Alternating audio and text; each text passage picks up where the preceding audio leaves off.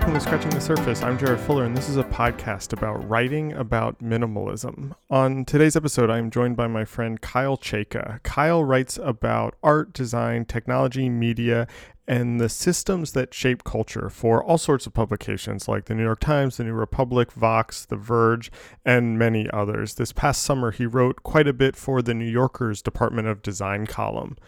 At the beginning of the year, he released his first book, The Longing for Less Living with Minimalism, which is this really fascinating meditation on minimalist movements throughout history, from modernist composers to Donald Judd sculptures to Buddhist philosophy. Kyle and I have known each other for years. We've worked on a variety of projects together over the years, but I'm also just generally a fan of his writing and wanted to have him on the show to talk about both the new book and his writing interests generally.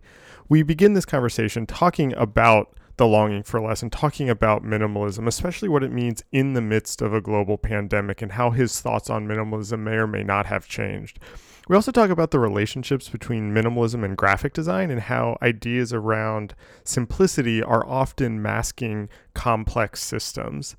Then we talk about his writing interests and how, even though he might not identify strictly as a design writer, how so much of his work is really about questioning design. What Kyle's work does, I think, is expose the systems that shape culture, whether those systems are economic, political, technological. Those questions, I think, are always questions of design. Remember, Scratching the Surface is made possible because of listeners like you. If you enjoy this show and want to help support it, you can become a member for just $5 a month or $50 a year. Members get an exclusive monthly newsletter written by me, as well as previews of the upcoming episodes. If you like Scratching the Surface, if you want to help see it continue, please consider becoming a supporting member. It truly means so much to me. For all the details, you can visit scratchingthesurface.fm slash members. Thank you, as always, for listening, and here is my conversation with Kyle Chayka.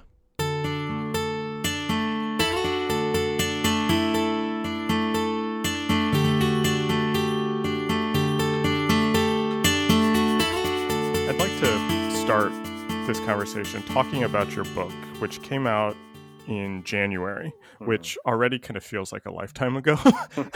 um, and the, the book, The Longing for Less, it's about minimalism uh, in a really kind of wide and expansive view.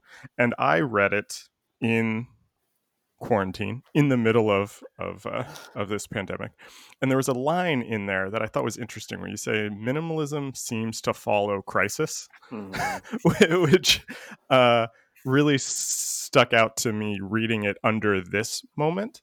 And I'm interested in how, if your thoughts on the book have changed since it's come out and since you know the world has basically been turned upside down and we are now in a crisis um, have your own thoughts on minimalism are there things that you feel like could have been added to it now do you mm. see minimalism as a response to this crisis like what where are you now with minimalism and the pandemic yeah, I mean, I think I still believe that minimalism follows crisis for sure, like particularly economic crisis. Mm-hmm. like yeah, in, in yeah. the book, it really tracks with the 2008 financial crisis and various other times in American history where there was like a recession or kind of social upheaval. Um, but I did not really reckon with the idea that we would all be trapped inside of our houses all the time. Um, and like, as I kind of talk about, minimalism is usually predicated on like your ability to find other stuff elsewhere. Like you're relying on delivery food or tech companies or, you know, an Airbnb house or something. Um, so like having a super minimalist home is probably not the ideal situation in quarantine. Though it's like, you know, the minimal like minimalist interior decorating is not necessarily austere but it is like you have a few things that you want to focus on within your space. And like right now having more stuff seems much more desirable. Well and it's something that you write about and it's actually it's interesting that you bring that up because i wasn't actually thinking about it in this context um, is that minimalism historically and maybe maybe i will ask this question you can kind of explain what I'm trying to say better than the way I'm asking the question and then expand on it a little bit.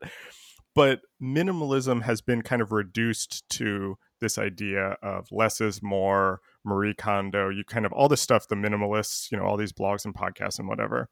Mm-hmm. But eh, in your kind of uh, research and thinking about this, talk a lot about minimalism as a result of complexity mm-hmm. or minimalism as a uh, minimalism after uh, maximalism, I guess. Not as in the actual stripping away of things, but as in the um, you know how you deal with that complexity.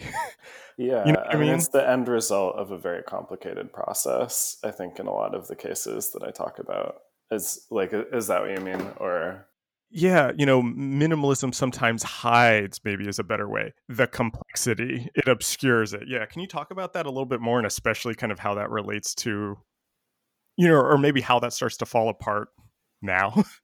yeah, yeah. I mean, I feel like minimalism does often create kind of a facade, like yeah. the the the simple aesthetic or the austerity that it is usually connected with is like it's it comes after a lot of thinking. It comes like mm-hmm. after a lot of material accumulation. Often, it's like this this decision that you arrive at after you've like exhausted other possibilities um, and it also has a way of like i think particularly now it's become a brand like in the 21st century there's this brand identity of minimalism that has these connotations of like high culture and intelligence and good taste um, but this this idea that minimalism is essentially simple like actually ends up obscuring a lot of its history and a lot of like the the complexity that it's predicated on. So, right. And and in the book you use the iPhone kind of as a, right. as a prime example of that. But I think the examples you were just using about around um, you know getting your food and groceries delivered and those systems is you know even more relevant now.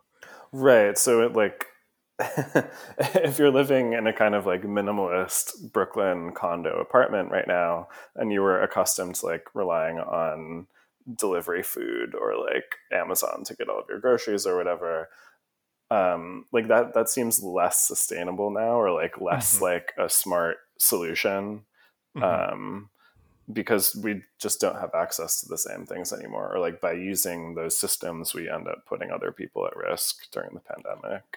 Right. And some sometimes I want to come back to this idea of, of luxury or kind of, you know, mm-hmm. um, high high living. Um, but what what was interesting to me about the book and i want to talk a little bit about kind of how you went about writing it and structuring it but is that minimalism allows us not to think about those systems mm. and perhaps now now that i'm thinking about it the biggest change since the book came out and now is that we have to think about those systems you know that this is like the the the praise of the essential worker is is in a way mm. talking about these systems that have allowed us to have minimalism in some way right yeah yeah i mean i minimalism like is often connected to me with like automation and technology mm-hmm. for some mm, reason mm-hmm. like mm-hmm. You want to believe something is simple you want to believe that you know by pushing the button an amazon delivery just shows up at your door and you're kind of encouraged not to think about the human side of it just right. like in Philip Johnson's glass house or something, you're encouraged not to think about plumbing and heating. Right. You're right. like encouraged to buy into this illusion.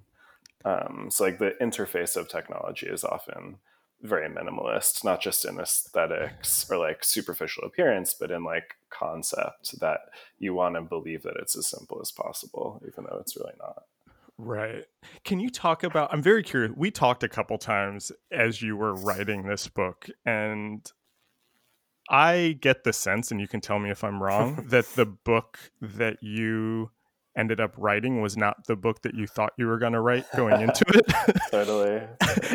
and I'm I'm really interested in that evolution and also just kind of in how the research changed the book because because the the research in this book is really kind of far and wide from um you know, kind of Zen Buddhism to uh, Donald Judd to like minimalist composers to oh. Marie Kondo and everything today. How did how did this book evolve kind of through through the writing and research process, or how did it kind of go in ways you weren't expecting it to go?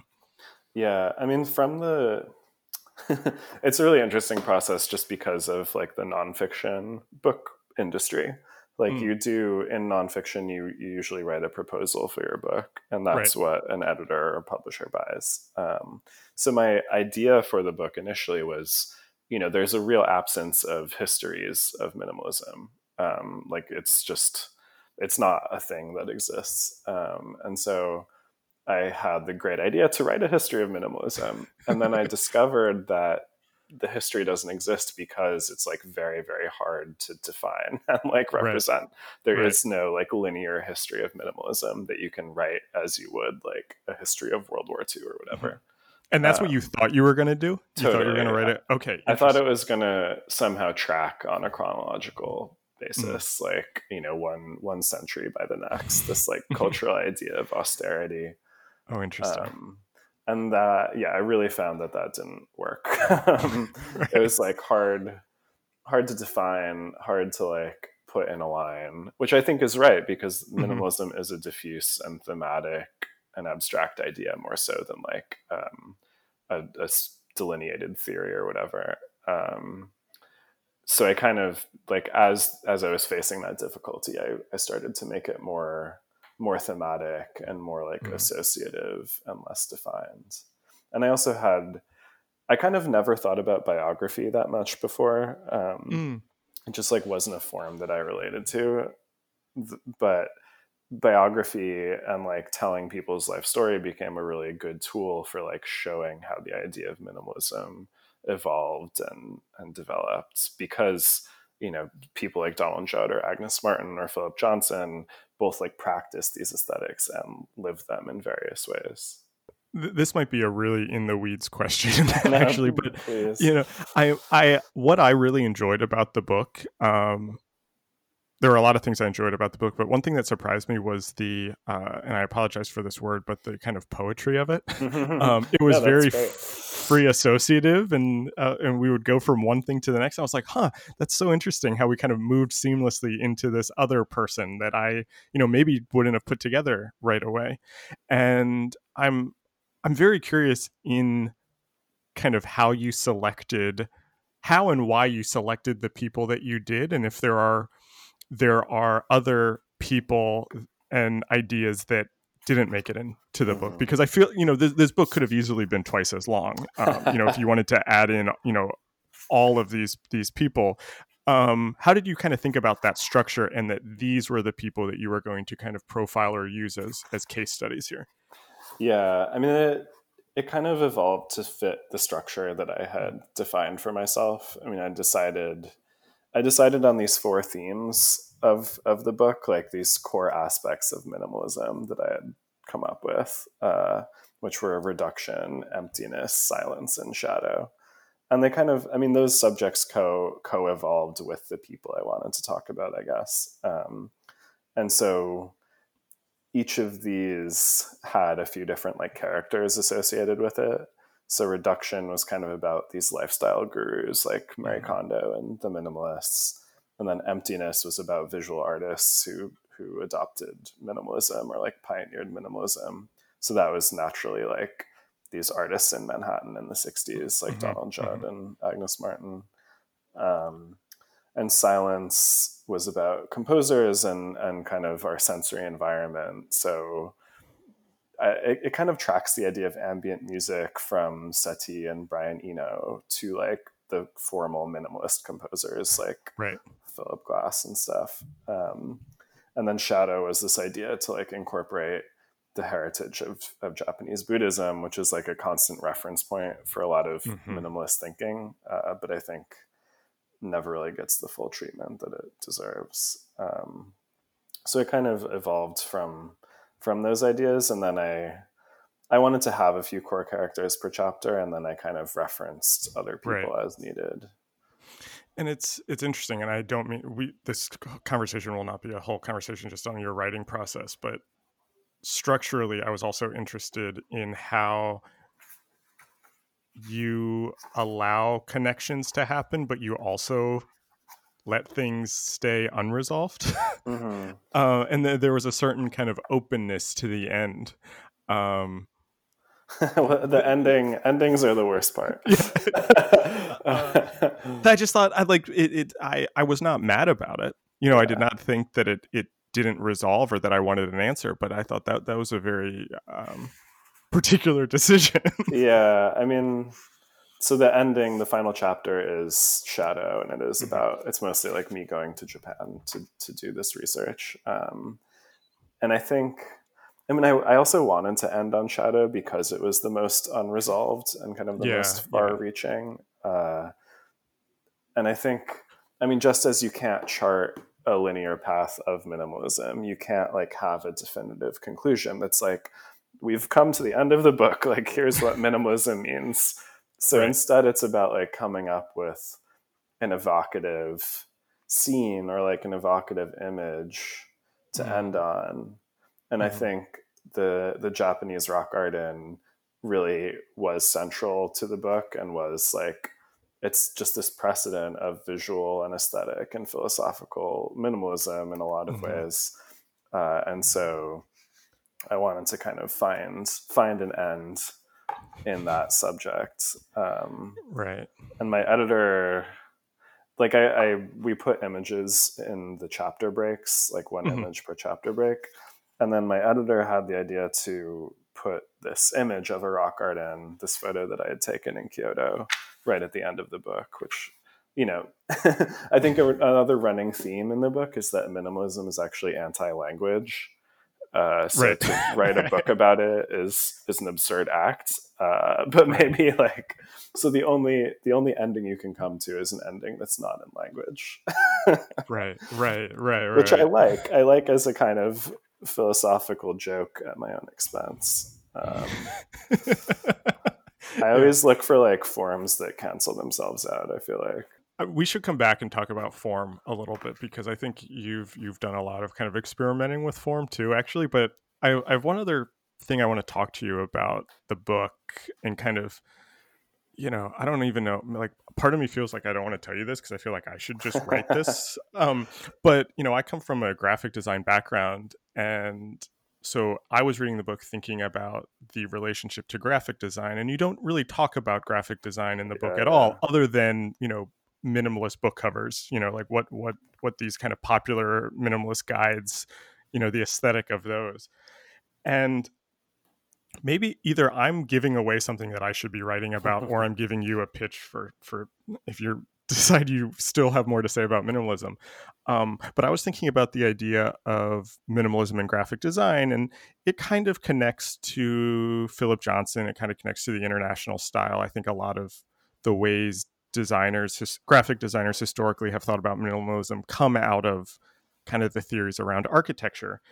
But it becomes really obvious or clear to me in thinking about the idea of white space mm. and that white space in graphic design is seen as uh, you know the the you know everything that you want in, in a piece of graphic design is all about the white space um, the amount of white space you know and in a way that is absence like you talk about in the book yeah, yeah.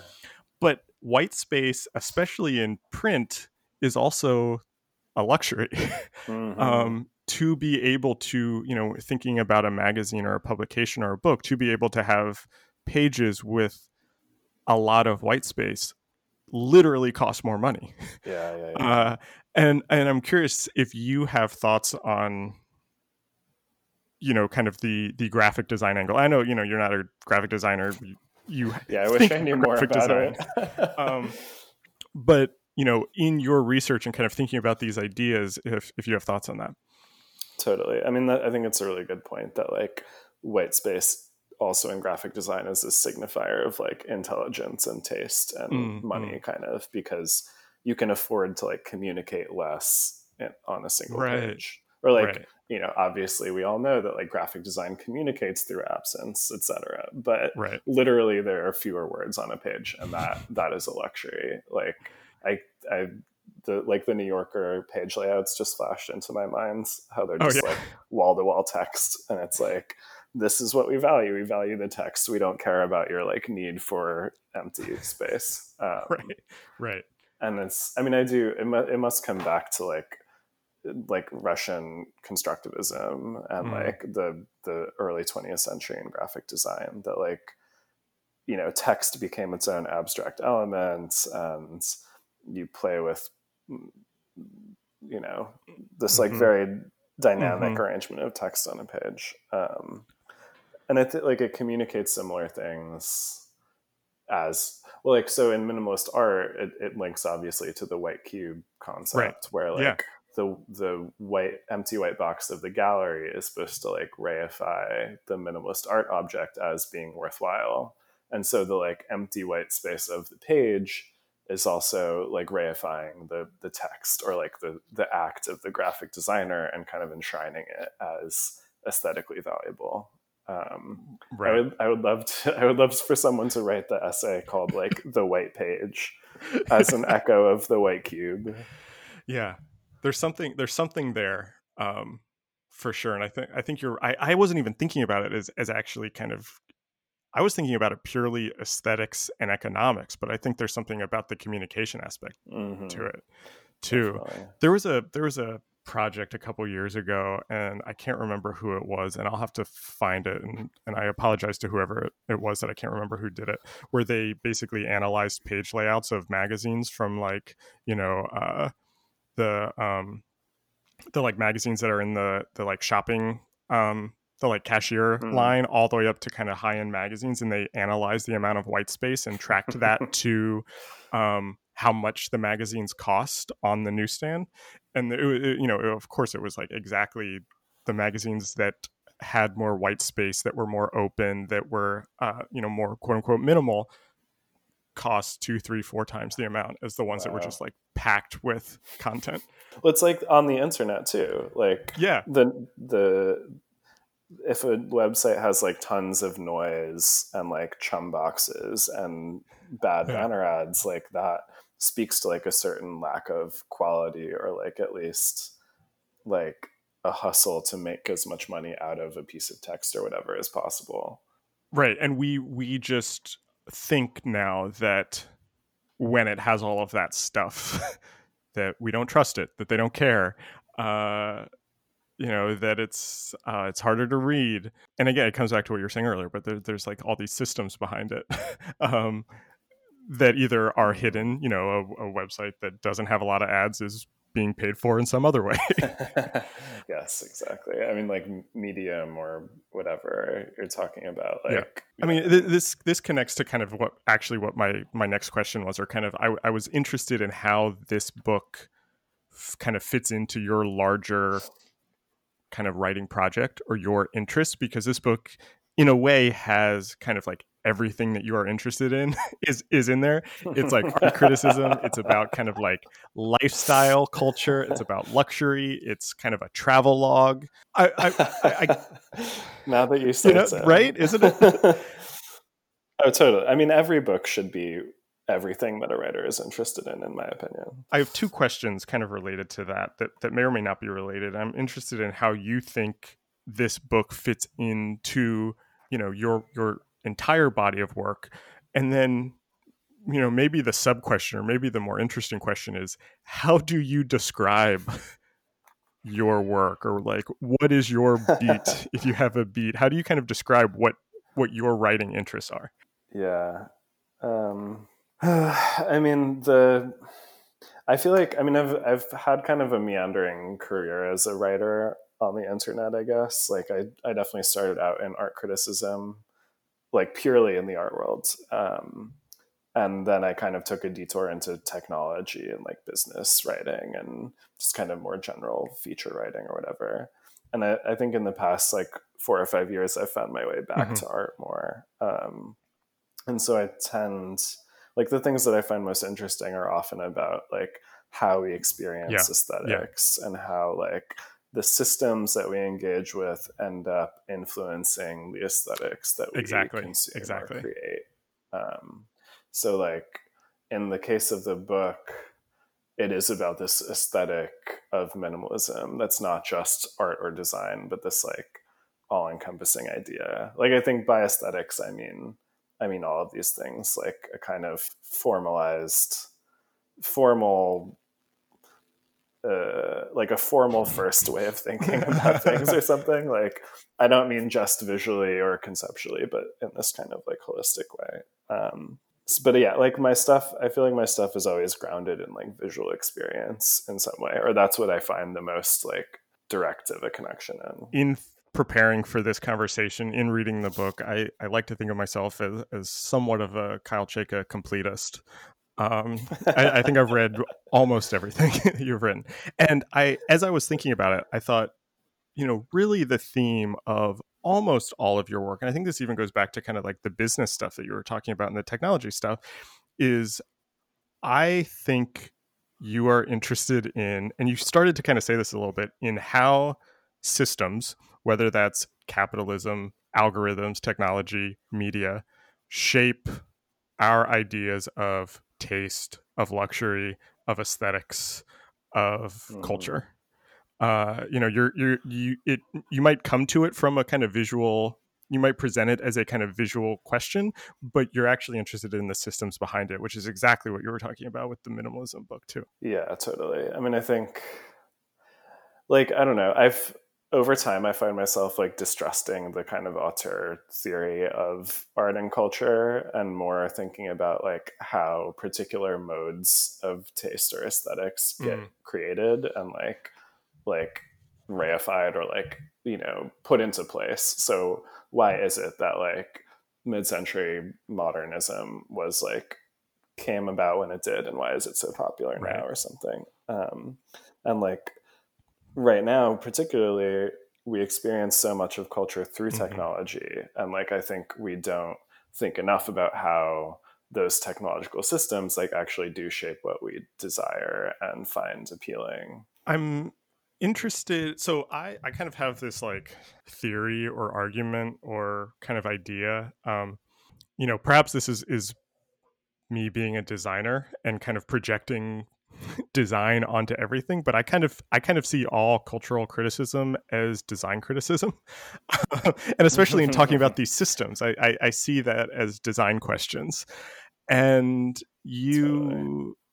have been writing recently for the new yorker the, their department of design column uh, and i'm interested in your relationship to that word design um, and if you think of mm-hmm. your writing as a type of design writing yeah, I mean, I guess it all depends on what you mean by design. like, so, if we're talking about design, so it, it's a good question. Like, to me, design is kind of like applied aesthetics. Mm. Like, it's not design is art and aesthetics like found in in mass produced culture often, mm. or like things that are experienced by more than one person at a mm, time. Mm-hmm.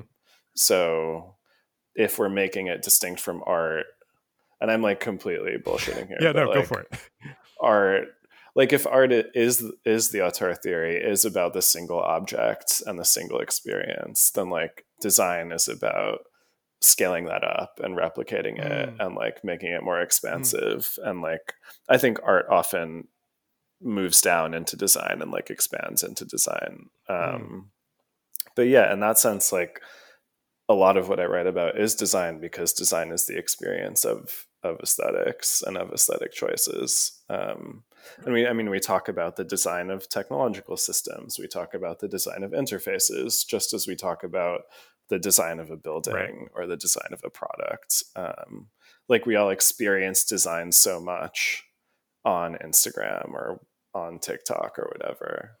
I mean, I, I think I think you're right, and I think the the way I've started to think about design in the last couple years, and this is a uh, I've said this before on the podcast, and it I, it feels um, a bit grandiose every time I say it, but I, I think of design really at the base level as uh, ideologies made artifact, in that it is taking. Oh you know it's the systems that we're ta- that we keep talking about it's taking points of view ways of seeing the world and turning and actually then shaping the world in that image. And so a building is not just a uh, an isolated object um, or is not just some neutral space that then is filled, but actually has ideas embedded in it about how that building should be used or where that road yeah. goes or how this product should be seen or how this typeface should be read. Um, and in that sense, I again think that your writing is kind of design uh, design writing. What do you what do you think? Yeah, yeah. I mean, it's also about how how ideologies become embedded mm. in aesthetics yeah. and in like design choices. So not just talking about design in a vacuum or like visual culture in a vacuum, but trying to understand how all of these things do enact particular regimes of like power or taste or capital. Right. Um, right. And like, I'm always interested in how an object shapes its own use or something, or like how how a structure how, a structure enforces a certain way of using it or experiencing it. Um, so, I mean, that's that could be applied to like a magazine, right. for right. example, right. or like a book. Like my book has a particular the structure of the book ha- creates a particular way of experiencing it. Um, and so when you scale that up, like it applies just as well to a technological product or to a building or to a you know a, a magazine layout maybe yeah this something i was thinking about as i was rereading a bunch of of your essays kind of preparing for this over the last um, you know couple weeks or whatever i was struck by a certain um there's like a certain level of like skepticism in your writing um, that I'm really drawn to. Uh, in that I get the sense that you are writing about things that you are not totally sure you buy into. uh, yeah, and, and, I think yeah. like the airspace example, I think is a great example of that. I think your story about uh, Monocle was a great mm-hmm. example of that. And I think like I reread that profile you wrote a couple years ago on Bjarke Ingels, um, which uh, I thought yeah. was like very much that. And I'm I, I, want to hear about kind of your kind of critical position and and and kind of you know how you know does it start with something that you're kind of like unsure about? And does in the process of writing does that change? Do you start with something that you're interested in and then as you're you kind of deal with it more you're like fall out of love yeah like it, what's that yeah. what does that um, look like um does it start with the object and then you kind of go to the the system to kind of figure out like what's how do you kind of arrive at that uh, that position yeah, I feel like it's always the object. Like it's always the thing that I'm attracted to mm. or or get obsessed with. Um, so like it starts with I think most of the things I write about are things that I either do like or once was attracted to, like or you know I'm questioning why people are right. attracted yeah, to yeah. them. Um, so like in a, in a, many cases, I start out with something that like seems very compelling or interesting to me, even if it's in a negative way, mm-hmm. um, like Bjarke Ingels buildings or like Monocle magazine. Like I love Monocle and I still find it completely fascinating. But then as I become more interested in it, I like want to know everything that's behind it and kind of the the structure that gave rise to this product. Um, and like the influence that it creates in the world. And so I end up kind of like deconstructing the thing mm. that I mm. like mm. until it becomes something that I don't like so much. Um, and like the best things, you know, bear up to that process, right? You right. like you can deconstruct them to nothing, and you still appreciate them. Yeah. Um, like I don't know, deconstruction is a, is a difficult word, but I just I know what you mean. Yeah. I like yeah finding the the non superficial side of the thing itself. Um, uh, or like you know, I did this long feature on tourism yeah. in Iceland. Yeah. Um, and it like ends in a in a place of total ambivalence of like, is tourism good? like who knows? Like right.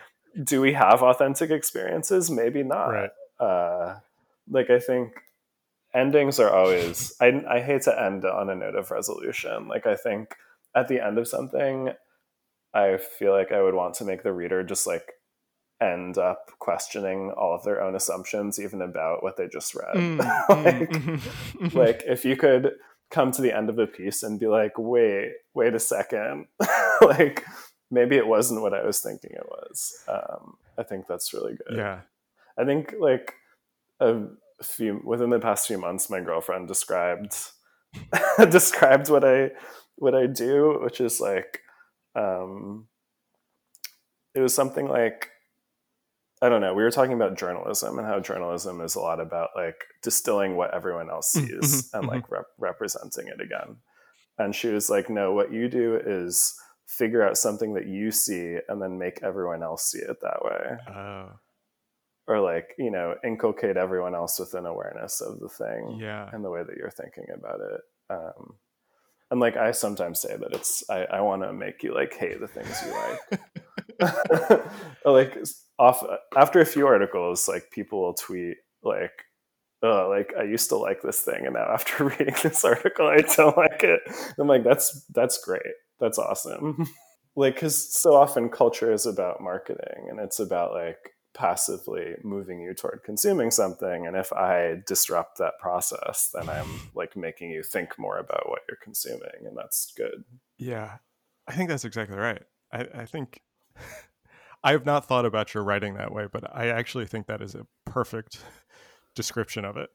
Um i'm i'm i want to go i'm sorry that i keep like harping on this word design um, no. but i'm wondering how that that you're just talking about and look, I know you've written for a lot of places. You always are writing for a lot of places, but I, I find it interesting, again, that you're kind of working on the, the the New Yorker's Department of Design column, which again is like the first time I feel like you've like really embraced the label design, um, or that a, a, publication has em- embraced yeah, the, the label of design yeah, yeah. as as what you write about. And uh, Nikil Saval wrote that column before, who's like my favorite design writer of all time. Yeah, he's he's uh, amazing. Uh, I mean, yeah. he's probably doing more good than I am being a socialist politician in Philadelphia. But I'm trying to get um, him on the show. he's he's amazing. I'm, you know, I.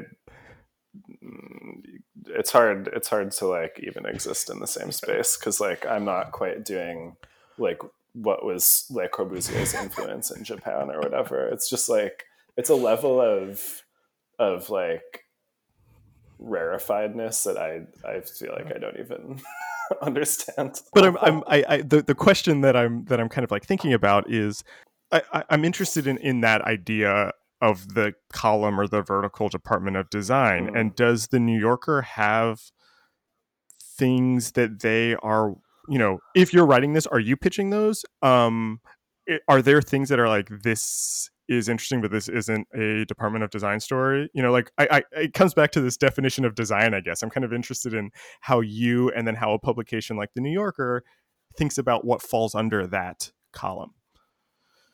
Mm-hmm. You know what I mean? That was a weird way to ask. Yeah, I mean, it's okay. no, it's definitely. The other thing is, it's like kind of out of my control, but um, right. the you know, there's I think the New Yorker is really good at having so like the first question is like what is a column and a column can be one person right.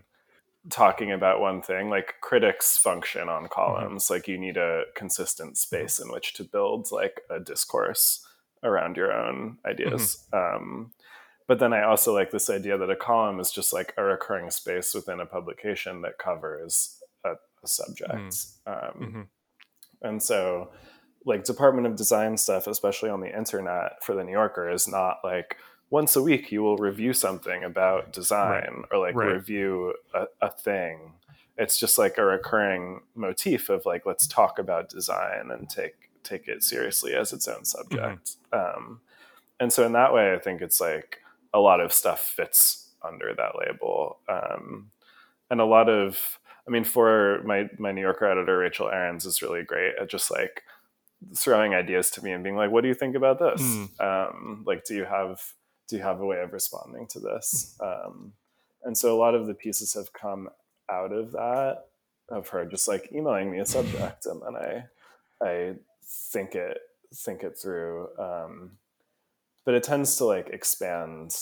Like I, I try to take the most expansive view of everything that I can. So like the the I did this piece on how coronavirus is shaping architecture yeah. for them and like you know, I that's not about reviewing something. It's not about right.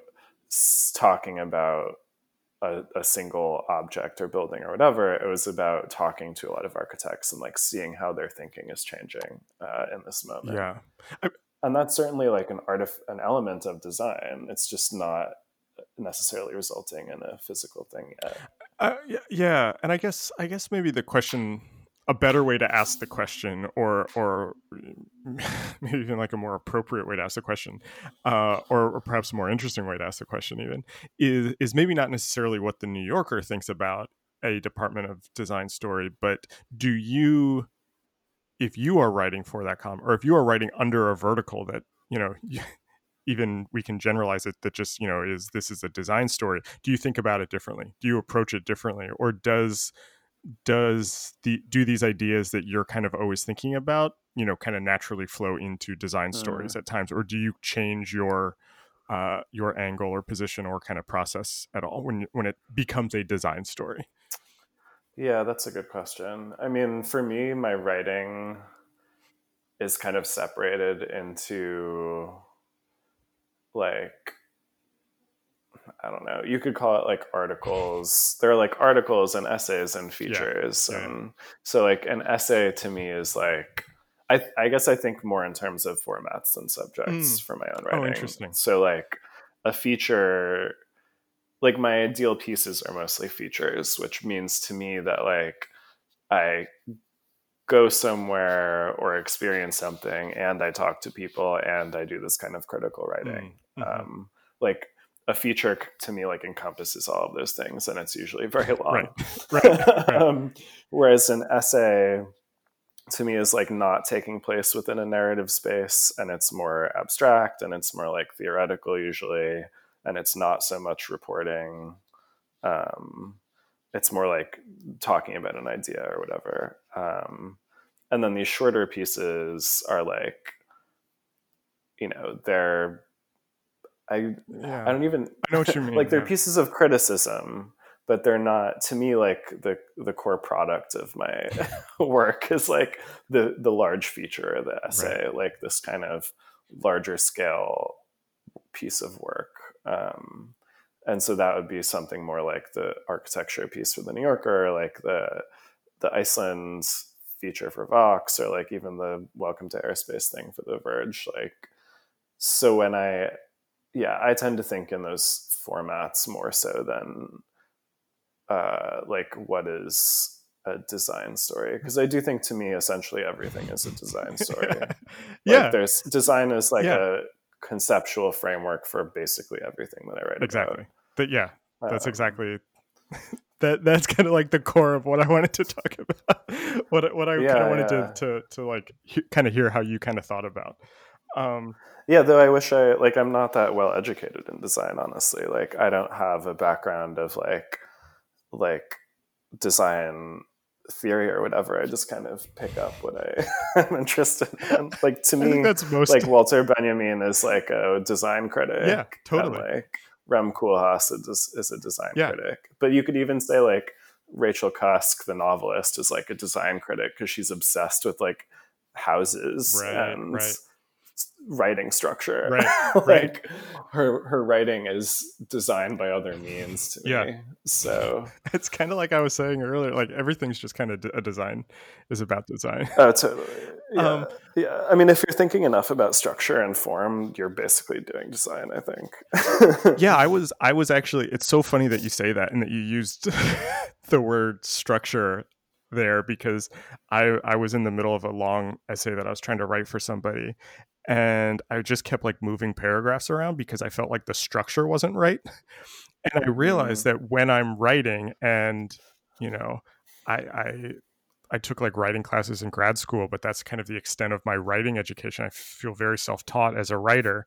Um, but I was like, oh, my obsession with structure, that's a design thing that comes from that comes mm. from the design education of like how these things flow together and how this story connects to this story and the way you know sentences fit together i'm, I'm thinking about this as a designer um, and i just yeah. started kind of making that connection in the last you know couple months yeah i mean i think there are writers who don't think about writing in a in a design way. Like there are mm-hmm. people who just like you know uh, write straight through a thing and then they like kind of figure out a structure after the fact. But to me it's always like I mean, when I'm writing a feature, I like label all the sections very heavily. Right.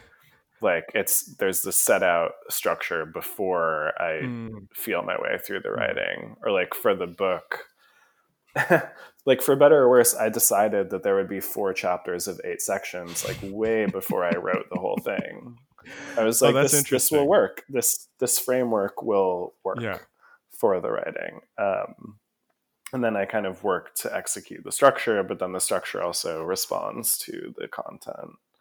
Um, but you know, there's always like when you're talking about everyone has a balance between form and content and like mine is way on the form side that's interesting you mentioned you know feeling like you're not very educated in design and you know you kind of got your start as an art critic writing about art. You've mentioned you feel like you're kind of moving back to that a little bit. I think the longing for less is very much a book about art in a lot of ways.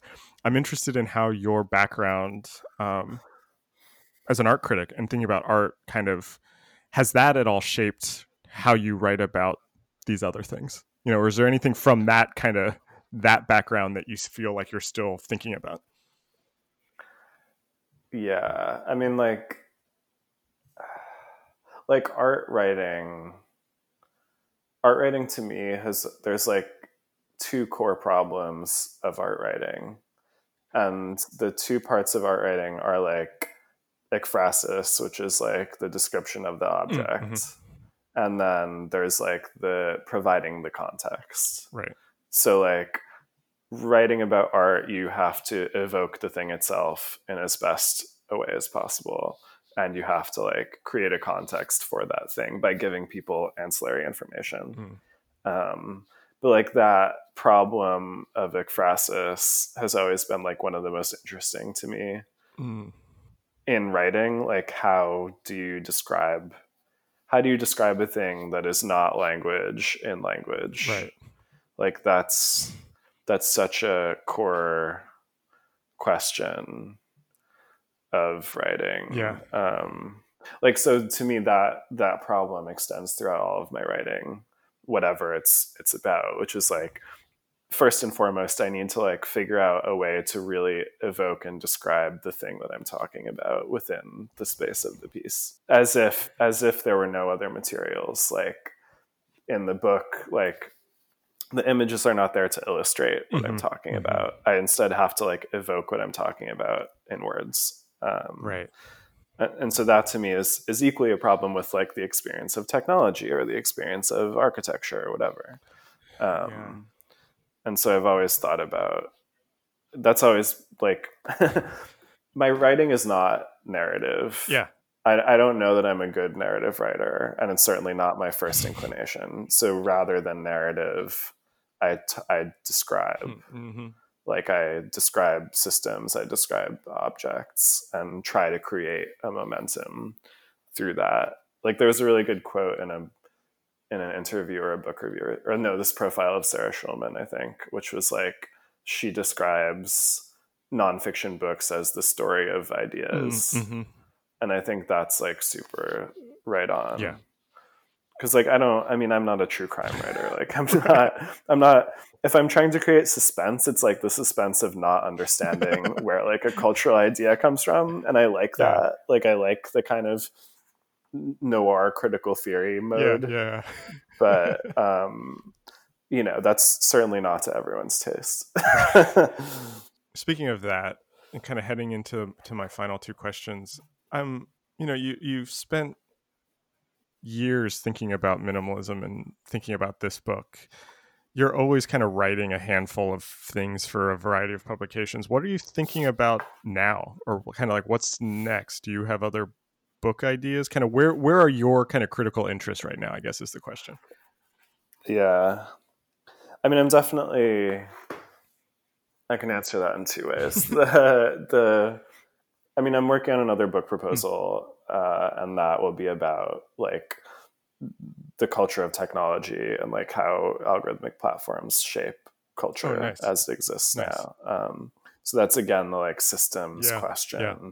but it's a much more like everyone is consuming and creating stuff through these platforms mm-hmm. now of like TikTok, Instagram, Twitter, Facebook, whatever. Mm-hmm. Um, so my question with the book is like, how have these systems shaped the culture that we that we kind of take for granted now? Um, like outside of how do we move beyond? How are we moving beyond human taste and human gatekeepers, and what does that mean? Mm-hmm. Um, and so that's like in some ways an ex- I think all my work builds on itself, hopefully. But like, if the minimalism book is like, where did the idea of minimalism come from? This is kind of about like, why is minimalism so popular mm. in digital space, mm-hmm. and why does it work, mm-hmm. or why did it become the style of a particular moment? Um, so yeah. I think that's like good. Um, and I've just been thinking about how like when I was writing the minimalism book, I was like incredibly obsessed with Heian era Japan mm-hmm. and like the Pillow Book and mm-hmm, like all mm-hmm. of these things. And like I was kind of like, oh, will I ever be interested in anything again? um, but lately I've gotten really, really into Alex Katz paintings.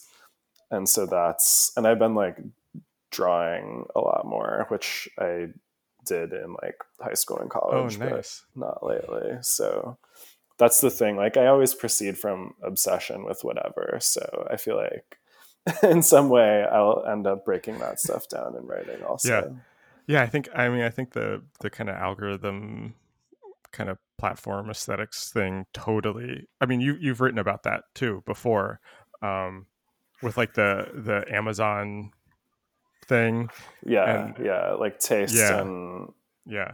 Um, so I'm excited. That sounds great my last question, and this is a question I use to end all these conversations. I'm just, I want to know what you're reading right now. mm, that's a great question. Nothing. Really? I don't. Uh, I do not uh, believe that. No, no. I'm reading. So I'm reading. I just. I like never really got the point of art books mm. necessarily before, okay.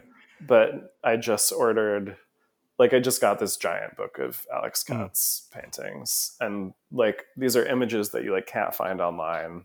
Or if you if you can find them online, they're not high quality. Um, so having the book is amazing because I can just like go look at the images whenever I want to, um, and I find that super inspiring and nice. So that book is like it has this very long essay on Alex Katz's career and all these interviews with him.